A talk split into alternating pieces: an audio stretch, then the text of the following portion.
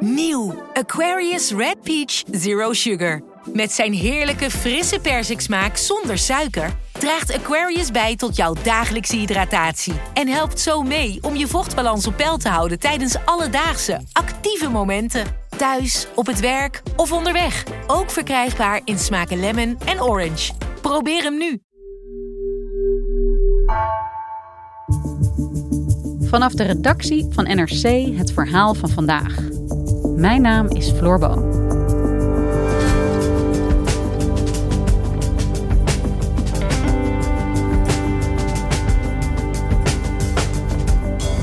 In Turkije loopt de inflatie zo hard op dat voedselprijzen door het dak gaan en een groeiende groep Turken nauwelijks nog rondkomt.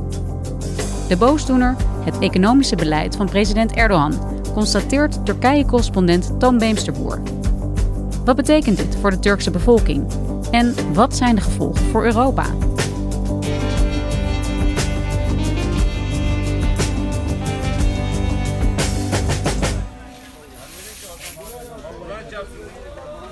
Ik was laatst ehm, op een markt in Bekos. Dat is een wijk aan de Aziatische kant van Istanbul. Aan het eind van de dag, want dan verlagen de marktkooplui meestal hun prijzen, weet je, omdat ze hun waar kwijt willen. Dus mensen komen er eigenlijk aan het eind van de dag heen om op koopjes te jagen. Ik sprak een, een gepensioneerde vrouw, Vigen, die inderdaad uh, weet je, op het nippertje, terwijl het al donker was en, en, en de vuilniswagens echt al uh, weet je, over de markt reden, was zij bezig om te kijken of ze hier en daar wat goedkope groenten kon kopen. En ze vertelde dat het gewoon niet meer gaat. Alles is zo duur geworden dat ze moeite heeft om haar uh, gas, licht en waterrekeningen te betalen. I was, I, I, I was buying for 8.90 one liter of oil. Now it is 21 lira. Yeah.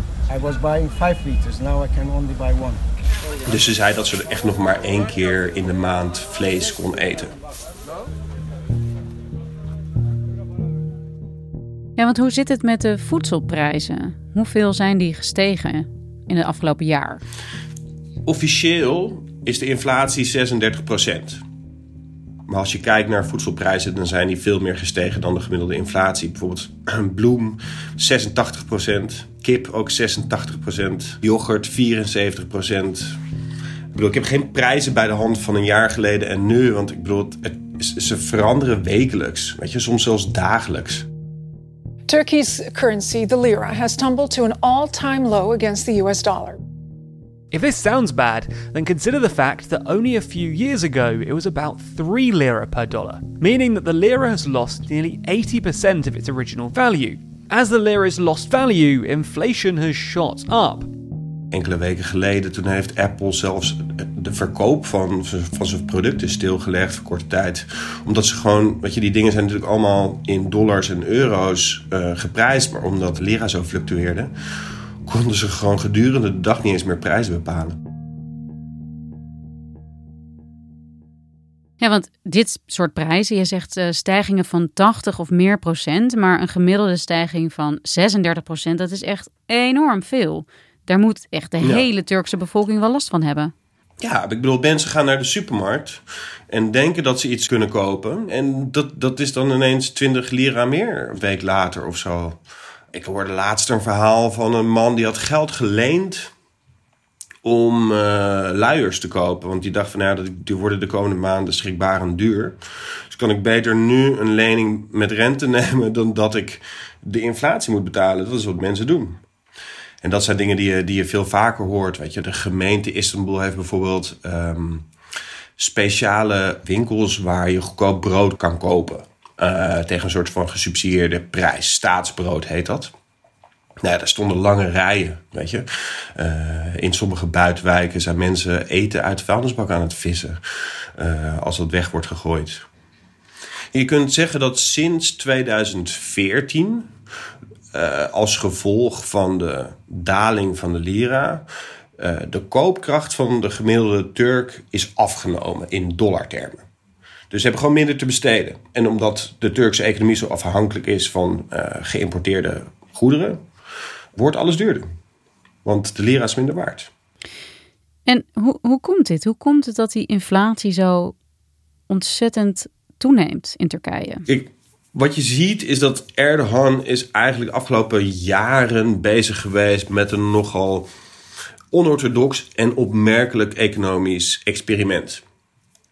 Uh, dat komt voort uit zijn nogal onorthodoxe economische ideeën dat uh, hoge rente leidt tot hoge inflatie. Nou ja, dat is iets wat de meeste economen naar het Rijk der Fabelen verwijzen. De meeste economen denken juist als je de rente verhoogt, dan bestrijd je daarmee de inflatie. Maar Erdogan denkt dus precies het tegenovergestelde. En heeft de afgelopen jaren de centrale bank onder druk gezet om die rente te verlagen. Maar gebeurt dat ook? Groeit die economie ook? Ja, die, groeit, die economie groeit wel degelijk. Ik bedoel, de Turkse economie is een van de snelst groeiende economieën ter wereld nu. Hè, hogere groeicijfers dan, dan eh, China. Sommige uh, economen zeggen dat Turkse groeicijfers aan het eind van het jaar in de, weet je, boven een 10 uitkomen. Dus ik bedoel, dat is iets waar wij in Europa alleen maar van kunnen dromen. Dus hij redeneert zoals hij eigenlijk in zijn hele carrière geredeneerd heeft. Namelijk, uh, lage rente is goed voor de economie, want dan kunnen bedrijven geld lenen, uh, investeren ze, uh, hebben we meer groei, meer banen, meer export. Nou ja, als je exporteur bent en door de lage rente zijn jouw prijzen relatief laag en aanlokkelijk voor jouw klanten in Europa, dan zullen die meer bestellen. Maar de keerzijde is die enorm hoge inflatie die ja, mensen uit de lagere middenklasse armer maakt.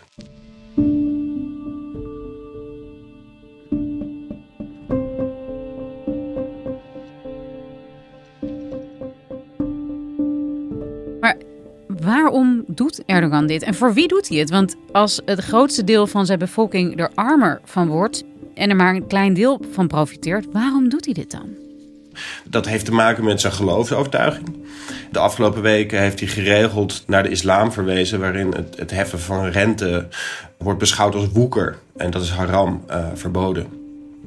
Dus uh, die lage rente lijkt aan de ene kant voor te komen uit zijn geloof. En aan de andere kant gewoon uh, simpelweg het aanjagen van de economie in aanloop naar de superbelangrijke verkiezingen van 2023. Uh, dat zijn parlements- en presidentsverkiezingen. Ik denk dat hij gewoon heel erg naar de cijfers kijkt. Dus hij ziet, laten we zeggen, 8% groei. Zijn doel is om Turkije een van de tien grootste economieën ter wereld te maken. Daar heb je groei voor nodig en behoorlijke groei ook. What we're doing might be politically very risky, but it's the right plan for our country and our nation. Als je hier en daar zeg maar insiders hoort, krijg je de indruk dat Erdogan heel erg detached is, eh, heel erg zeg maar um, losgezongen van de werkelijkheid als mensen naar hem toe komen en zeggen van mensen hebben honger door die hoge inflatie, dan, dan wijst hij dus op die hoge groeicijfers. Erdogan gelooft niet dat de pijn zo erg is als nou ja, sommige mensen hem probeerden voor te spiegelen. En wuift dat eigenlijk een beetje weg. Dus het lijkt erop alsof hij niet helemaal door heeft hoe pijnlijk uh, de keerzijde van zijn beleid is.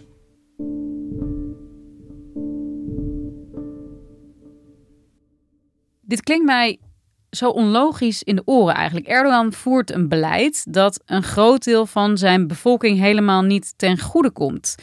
Wordt hij door niemand in zijn regering meer gecorrigeerd?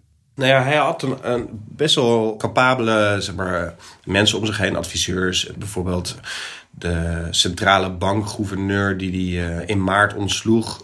Maar die mensen die zijn langzamerhand ofwel ontslagen of zijn zelf opgestapt of hebben zich aangesloten bij de oppositie. Dus die mensen zijn verdwenen. En hij heeft de centrale bank eigenlijk steeds meer onder zijn eigen controle geplaatst. De laatste enigszins onafhankelijke centrale bankgouverneur... die werd in maart aan de kant geschoven. Dat was de derde die in twee jaar het veld moest ruimen. Omdat hij de rente te snel naar Erdogans smaak had verhoogd. Dus nu zit er een man die gewoon precies uitvoert wat Erdogan wil.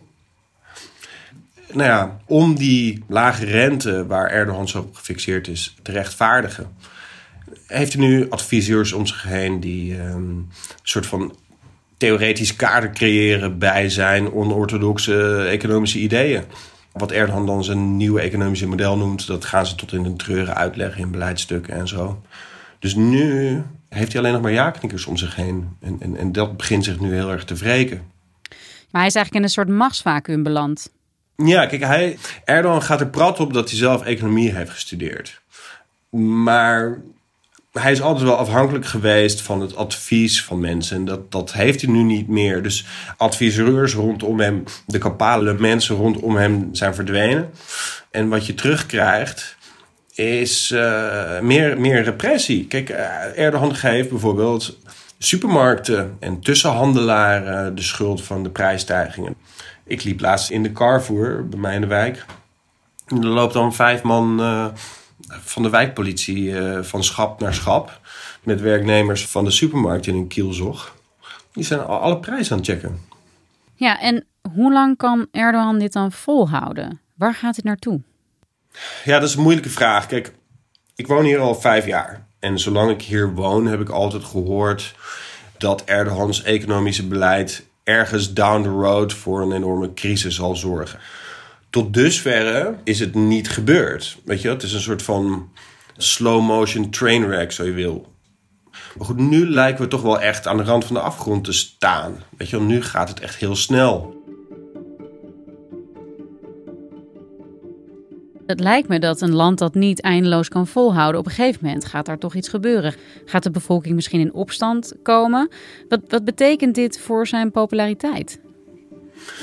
Erdogans ideeën zijn zo, klinken zo vreemd in de oren van veel investeerders dat als hij een speech geeft, dan zie je gewoon de lira dalen. 10 lira olacak. Enflasyon %30'ı aşacak. Bankalarımız tökezleyecek. Hazinemiz iflas edecekti. Er is een eh, duidelijke zeg maar, correlatie tussen de hoge inflatie en de dalende lira en Erdogans populariteit.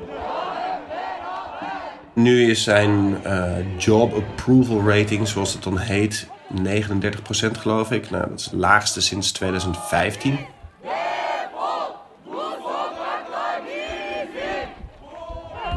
Thousands have marched in Istanbul to denounce the rise of poverty in the country and to demand an increase of the minimum wage. Turkey is suffering a currency calamity because the lira hit record lows against the dollar. Je kunt concluderen op basis van die peilingen dat zijn populariteit dalende is en die van, van zijn AK-partij ook. En nou ja, de afkalvende steun die vertaalt zich ook niet direct in meer steun voor de oppositie. Dus je ziet dat uh, mensen zijn wel teleurgesteld in de AK-partij, uh, maar zien nog niet een oppositiekandidaat die ze als een betrouwbaar alternatief zien, zeg maar. Dus er zijn heel veel zwevende kiezers op dit moment. Ja, want wie is van oudsher zijn achterban? Wat zijn dit ook de mensen die nu worden getroffen door dit beleid? Ja, het is heel idioot, maar het is precies een achterban. Ik het zijn gewoon mensen uit de lagere middenklasse, zeg maar. De, de, de arbeidsmigranten die de jaren 60, 70, 80 eh, naar de grote steden zijn eh, verhuisd van het platteland op zoek naar, uh, naar werk en een beter leven. Eh, mensen als, als Vigen op de markt, weet je wel, die voelen zich verraden. Eh, zoals een, een, een, een schroothandelaar uit Riese op die markt eh, tegen me zei: van ja, gewoon heel grof in de mond hij zei eerst sarcastisch van... Uh, ja, nee, de AK-partij vind ik geweldig. Maar toen uh, liet hij het achterste van zijn tong zien. Zei van, nee, ik maak een grapje. Ze hebben ons verneukt. Dit betekent hun einde. Ben çok memnunum AK Parti'den. Partiden demiyorum, fiyattan diyorum ya. Siktir bizi bırakmışlar beni. AKP faktas, you know, what is, is there to say? Ama bize son, son, son, son. This is their last election. They are, they are, they are son, son. Hmm. Veel mensen denken dat het inderdaad het einde inluidt van, uh, van Erdogan. Maar goed, ik heb in de vijf jaar dat ik hier zit wel geleerd dat je Erdogan nooit te vroeg moet afschrijven. Weet je, hij is een enorm goede campaigner. En een deel van die kiezers die hebben toch een emotionele band met hem opgebouwd. Uh, veel zal afhangen van zeg maar, de, de nieuwe generatie, generatie Z. In 2023 gaan 7 miljoen jongeren voor het eerst, uh, kunnen voor het eerst stemmen. Wauw, 7 miljoen op, jongeren op een bevolking 7 van? miljoen, ja, op, op uh, 53 miljoen uh, stemgerechtigde kiezers, geloof ik. Dus een behoorlijk aantal. Uh, dus die zullen, die zullen waarschijnlijk de, de verkiezingen bepalen. En onder jongeren is Erdogan een stuk minder populair dan onder hun ouders.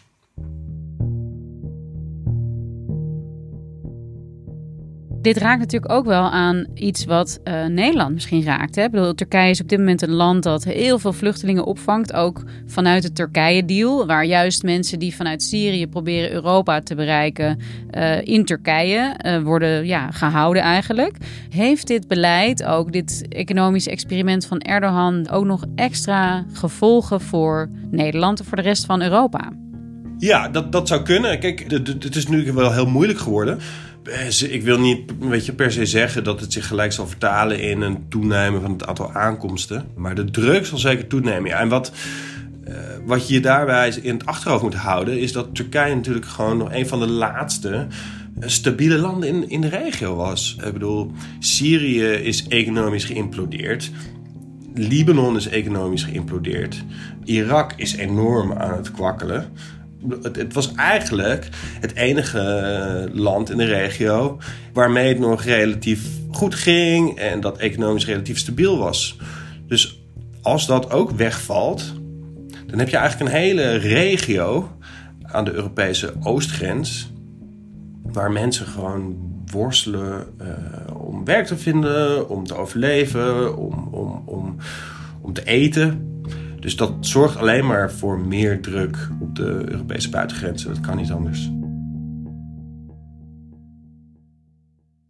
Dankjewel, Toon. Graag gedaan.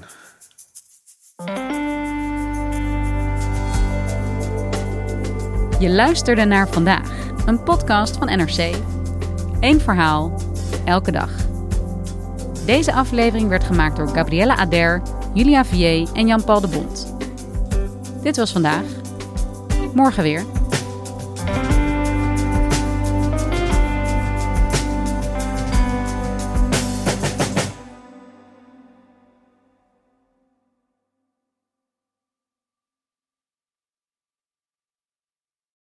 De financiële markten zijn veranderd, maar de toekomst, die staat vast.